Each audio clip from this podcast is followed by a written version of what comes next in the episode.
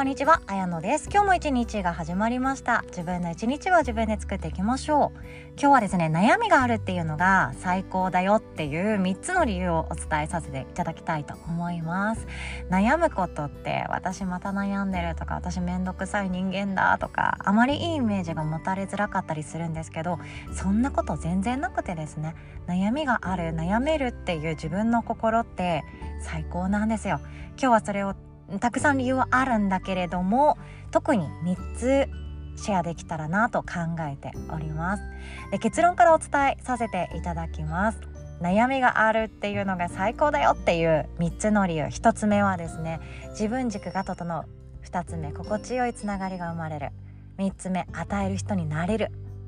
そんなことかなと考えております。本題に入る前に一つだけお知らせをさせてください。5月はですねベルビーマインドフルネス指導者養成講座のリアルクラス実践プランが開講となっております。リアルクラスっていうのは、えーと、対面のどこかの会場を借り切ってとかじゃ全然なくってリアルタイムでするオンラインのクラスなので Zoom を使ってご参加いただくっていう講座になっております。で時間はですね木曜日毎週木曜日の朝9時半スタートコースと毎週日曜日の朝7時スタートコースをご用意させていただいておりますのでご都合のいい時間帯曜日の方をお選びいただけたらなと考えております。どちらも日本時間となっておりますのでご注意くださいませ。で前回もですね海外の方もご参加してくださっていてなんかちょっと時差がありますよね。その時差の中で 参加してくださって本当にありがたかったなって思うんですね。そしてその現地でのやっぱり何でしょう民族的なところ慣習的なところが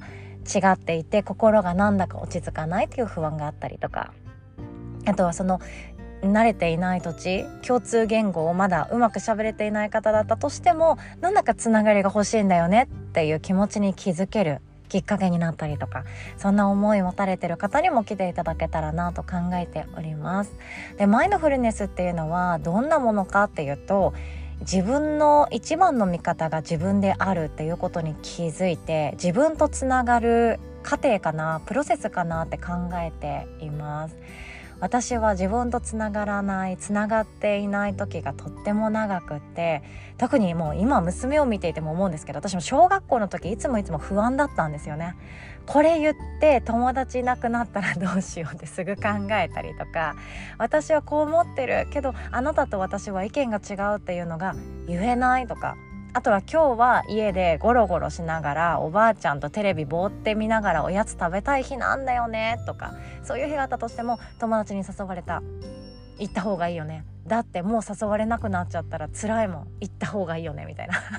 いつだって自分とつながらないというのが長くあって不安だったんですよね。で大人になってからも何がしたいかよくわからない。流れに身を任せて大学卒業して就職して結婚するっていうのが一番まともだよねって自分の中で思い込んでそれをやっていく。誰とつながりたいかとかよく分かってないしどう生きたいかとかもよく分かってない。好きとか得意とかもよく分かってない。いつだって自分の心の声っていうのを見てみないふりしてきて聞いていないふりをしてきてなんか不安だな。どこまでやってもどこまでステージを登ったとしてもずっと不安だな。自分の意見聞いてないもんな。でも聞いてしまったら今の現状自分で否定することになるから怖いなとかそんな感じだったんですね。自分の心の声聞くのめっちゃ怖かったです。めっちゃ怖かったし今でもこれちょっと聞こえなかったふりにしようって思う瞬間もあるんですよ。特にネガティブな感情ですね。そういうネガティブな感情とか特に私の中で大きいのは不安。不安っていうのを不安とかストレスですね。それを自分の人生から抹消するっていうのがいいことではない。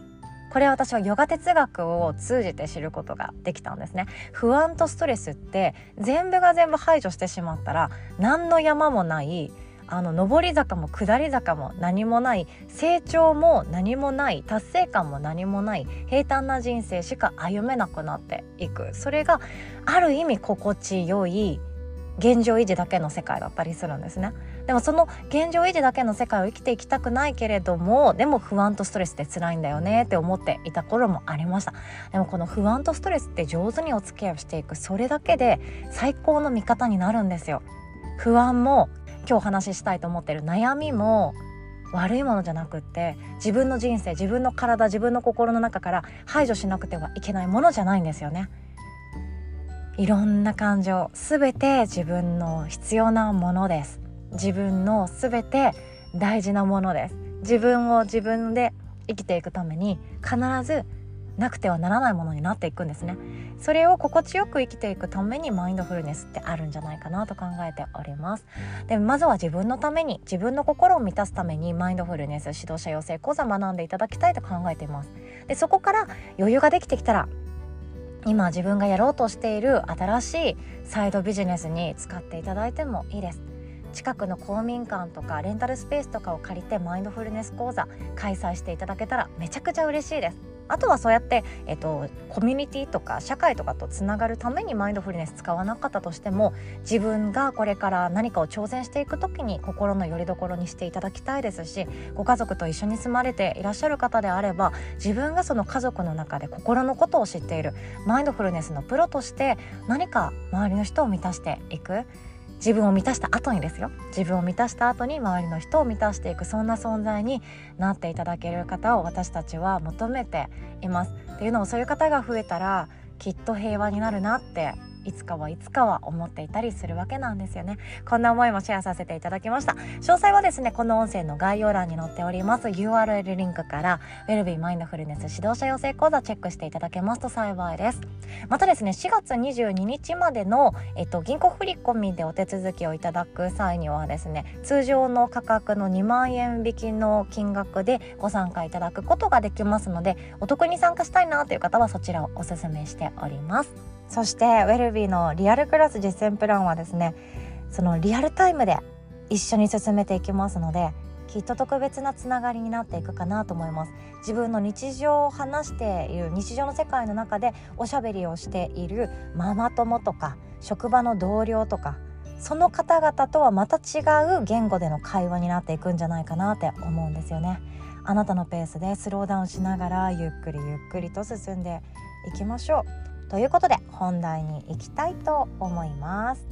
今日はですね悩みがあるっていうのは最高だよっていう3つの理由でございます。でさっきもお伝えしました。1つ目は自分軸が整う。2つ目は心地よいつながりが生まれる。3つ目与える人になれる。そんな感じかなと考えております。でまず1つ目の自分軸が整うっていうのはこれはあの悩んだおかげで自分軸はこうしたいんだに気づけるっていうそのきっかけになるのが悩みっていうものですよっていうことなんですね。ごめんなさい。また私日本語めちゃくちゃ下手くそなのでうまく伝えられている自信がないんですけれども例えば悩むことって人それぞれ違います。うちの娘はですね、えっと、何で悩んでいるか。いや悩みじゃないかもしれないんですけども新しいクラスその小学1年生の新しいクラス初めて出会った知らない子たちの中で、まあ、友達ができて行ってる最中なのでそこまでその女友達のあれがみたいなそういうちょっと大人っぽいませた悩みでは全然ないんだけれども後ろの席の男の子がよく嘘つくんですって。その嘘が許せないって言ってたんですねそれは多分もう私の口癖とか私がなんか多分よからぬ独り言を言ってるからこうやってなんか娘が嘘が許せないのとかなんか言っちゃう子になっちゃったのかなごめんとか思っちゃったんですけれども、まあ、その嘘が許せないと。でどういう時に嘘が嫌なのって聞くとその本当は次の時間は算数なのに国語って言ってくるんだよとかなんかちょっとあんまり良くない言葉をボソッと言ってたけど前の席にいるうちの娘がですねそういうこと言うのやめた方がいいよって言った時に「いや俺じゃないよまるが言ったんだよ」っていう別の子になすりつけるっていうなんかもうちゃめっ気たっぷりなもう幼稚園児の延長線やんそれみたいな そういうやり取りを今してるそうでえっとなんか先が思いやられるなとか思うんですよね。その小さな小さな小さな嘘その積み重ねがすごく嫌だって娘は言っていました。これで悩む人と悩まない人もすでに分かれていると思うんですよね。例えばうちの娘は悩んじゃっている、まあ、悩んでいるって自覚ないでしょうけど気になってしまっているっていう。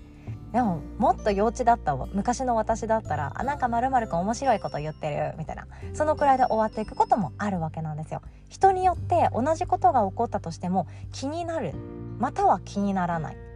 見過ごせる見過ごせない。いろんな判断基準があるんですね。でそれこそが個性なんですよ。私はこれで悩む。つまり面倒くさい人間ではなくってこれでわざわざ悩みたいくらいこのことを大事にしているんだっていう証拠になっていくんですね。なのでうちの娘は嘘をついてはいけない。人の名前を勝手に出して嘘をついてはいけない。そういうところがやっぱりもやっとするみたいなんですよ。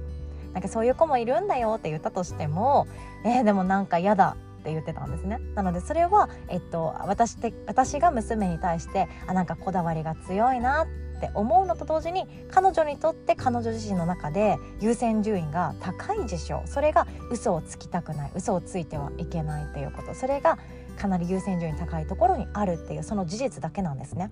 こうやって悩むっていうことによっていろんな今私これ大事にしてるよね。あ私ってこれこだわってるよねっていうのを気づけるチャンスだったりもするんですよね。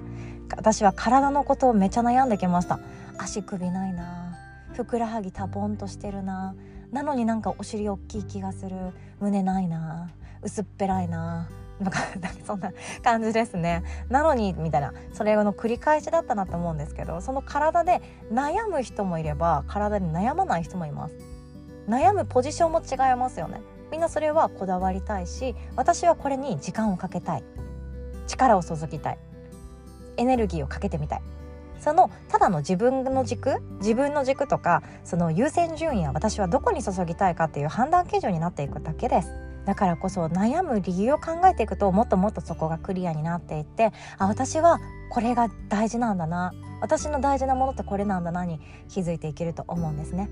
そして2つ目です。心地よいつながりが生まれるっていうこと。これも悩んだ方々の特権だと思ってるんですよね。私も悩み絶えない人間だし悩んできました。でもこれってめちゃくちゃいいつながりが生まれる大事なところだと思ってます。それが何かというと共感できる最高の仲間に出会えるきっかけになる。それがこれで悩んだっていう過去の経験だったりするんですね。悩みって振り返ってみるとえっ、と嫌だったあの悩みとかあの悩みがもう本当に消えてしまえばよかったのにって振り返って思ってるっていうことっておそらくなんですけどそんなになくって悩みの最中はすっごい苦しいんですけど悩みっていつか終わるんですよね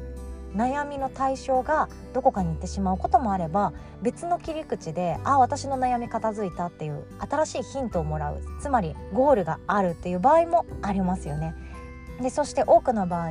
悩んでいる真っ最中そこを抜け出して悩んでいることが過去になった時ってその時の自分の余韻が残ってると思うんですよ。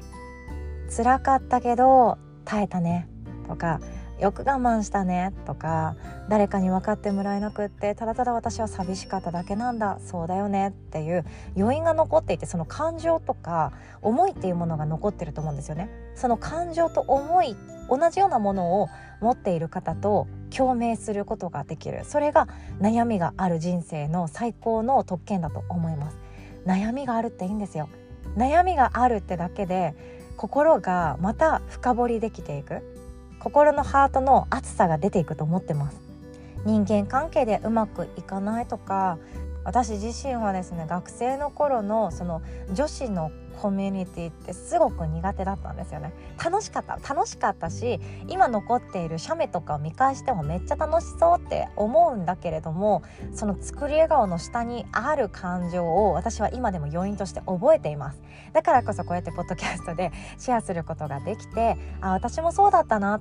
私も学生時代の女友達のコミュニティとか人間関係ってすごく大変だったなっていう方は私とあの出会った時私と Zoom とかでおしゃべりしてくださった時にあの話してくださったりもするんですよね実は私もこういう経験があってとか実は私もいじめられた経験があってとかそういう話をしてくださる心優しい方々にあの出会えるのが私は今も嬉しくて嬉しくてたまらないんですね。未来ラボ生なんて本当特にそうでこんな経験してきましたこんな辛い経験してきましたって話してくださる。その中に私もあ共感できるな共鳴したいって思う感情がたくさん詰まっていたりするんですよね。出会ってお互いが悩んできたからこそ話した時にそっか私もだよ。私はあなたとつながりたいです。共感してる共鳴したいって思うのってそこだと思うんですよね。つながりめちゃくちゃ強い絆が生まれるっていうのは悩み苦しみっていうものを経験した人同士だと思っています。だから悩むことって全然悪くないんですよ。そして3つ目ですね。与える人になれるっていうお話です。で与える人っていうのは何かっていうとギバーそのものですね。ギバーです。ギブする人ですね。与えるっていうこと。でこの与えるっていうのは何か自分の、えーと、持っているものを与えなきゃいけないとか無理して何かをする嘘をついて何かをする今私そんな余裕ありませんでもギバーにならなきゃいけないとかそんなんじゃなくて自分を満たした後に待っているのは与えたいっていう感情だったりするんですね。自分が先です。もうここちょっと余談なんですけども自分が先です満たしていく満たされていく感情っていうのは自分を先にしていただきたいと思ってるんですね。なので自分が満たされてないのに他人に与えた方がいい他人を満たそうとした方がいいだって他人に喜ばせた方がいいよねっていう行動を選んでしまうと後で待っているのは自分とつながっていないという事実なんですね。私本当にもう今辛い。今の現状辛い。誰も私のことなんか分かってくれない。私は孤独だ。疎外感を感じている。この悩み苦しみがもう辛すぎるっていう現状の時に自分を満たすのを後回しにして他者貢献をしたとしたらめっちゃ苦しいと思いますよ。私のことは後回しにして周りの人を優先させた方がいいんだよね。だって喜んでくれるもんね。そっちの方がいい人って思われていいよねっていうのってすっごい辛くなります。余裕がない日の夜の家事辛いのそれだと思うんですよ。私も体と心が今日クタクタです。もう動きません。今日はちょっと頭がもうポカンとしていてお風呂入ったら私ももう布団に入ってもう寝たいんですよねっていう時。そんな時に例えばじゃあ「あごめん洗い物増えます」みたいな感じでお皿でガシャーンっていっぱい持ってこられてで「あ実は明日お弁当なんだよ」って言われたりとか子供から体操服さ実はさ今日泥だらけにしちゃってさでもさ明日もいるんだよね体操服みたいな今日洗えるママみたいな感じで言われた時には多分私自分の心が燃えまくると思うんですよね。燃え燃えるというか燃えかすになっても炭になってシューでしてああ終わる。私終わる。みたいな。もうその最後の力残ってないから寝たいって思ってるのに何そのこれからの私の夜のタスクみたいな。そんな形で多分イラッとすると思うんですよ。そういう時って自分の心と体が満たされていないのに他人を優先しなきゃいけない時ってすごく苦しくなります。そして自分は悲劇のヒロインだ。って思い込んで被害者意識の強い言葉を使いそうになったりするんですね。でもちろん相手はあんまりいい気持ちがしなくなって関係性その場の空気っていうのはあまりよろしくないものになってしまいますよね。まあ話は脱線しましたが与える人になれるっていうのは自分が満たされた結果です。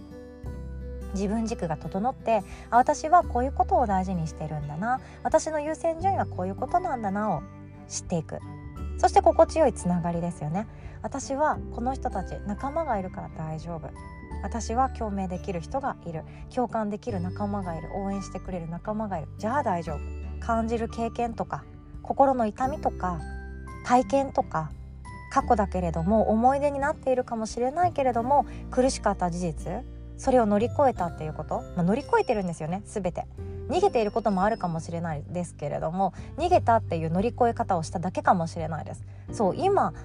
すっごい辛い事実があったとしても生きていればそれは乗り越えたって思っていいと思ってるんですよ。めちゃくちゃ自分に甘いんですけどね。生きてる。あんな辛い経験があったけど今今日生きている。これって悩みが終わって過ぎ去っていった証拠だと思っていいんですよね。そんな経験をしたからこそ誰かに今度は優しくなろうとする気持ちが芽生えてくる。自分が満たされた後にやってくるこの心地よい自分のことも肯定できる私の人生いいかもしれない。ありかもしれない。私っていう人間いいかもしれない。だってこんな苦しみも乗り越えてきたんだから。だって今日生きてるからっていう風に自分のことを大好きになっていける。それは悩みを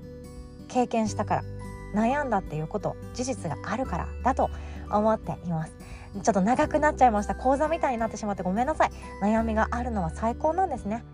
自分軸が整って心地よいつながりが生まれて与える人になれる初めの一歩だと思っております。ということで今日はこんなお話でございました。最後までお聞きくださりいつも本当にありがとうございます。でそしてですね来週の月曜日でございます。9時30分スタートですね。プチ鑑定付きあなたの生きるを楽にする手相家養成講座体験入学の無料のワークショップご用意させていただいております。まだ残席若干数ございますので、えっと、興味ある方お申し込んでいただけたらなと思っております。今後も月に1回2回開催できたらなって思ってますので、えっと、ご都合のいい日時にお申し込んでいただけたらなと思っております。で少人数だとしっかりどっぷりたっぷりシェアすることができますのでお得かなとも思っております。でまたですねこのリアルタイムで参加ができませんという方向けに同じページにですね無料で音声付きのメルマガで学べる手相家体験メルマガ講座もご用意させていただいておりますのでそちらを購読していただくだけでもいいかなとも思っております。ということで今日はこんなお話でございました。最後までお聴きくださりいつも本当にありがとうございます。お互い素敵な一日を作っていきましょう。おしまい。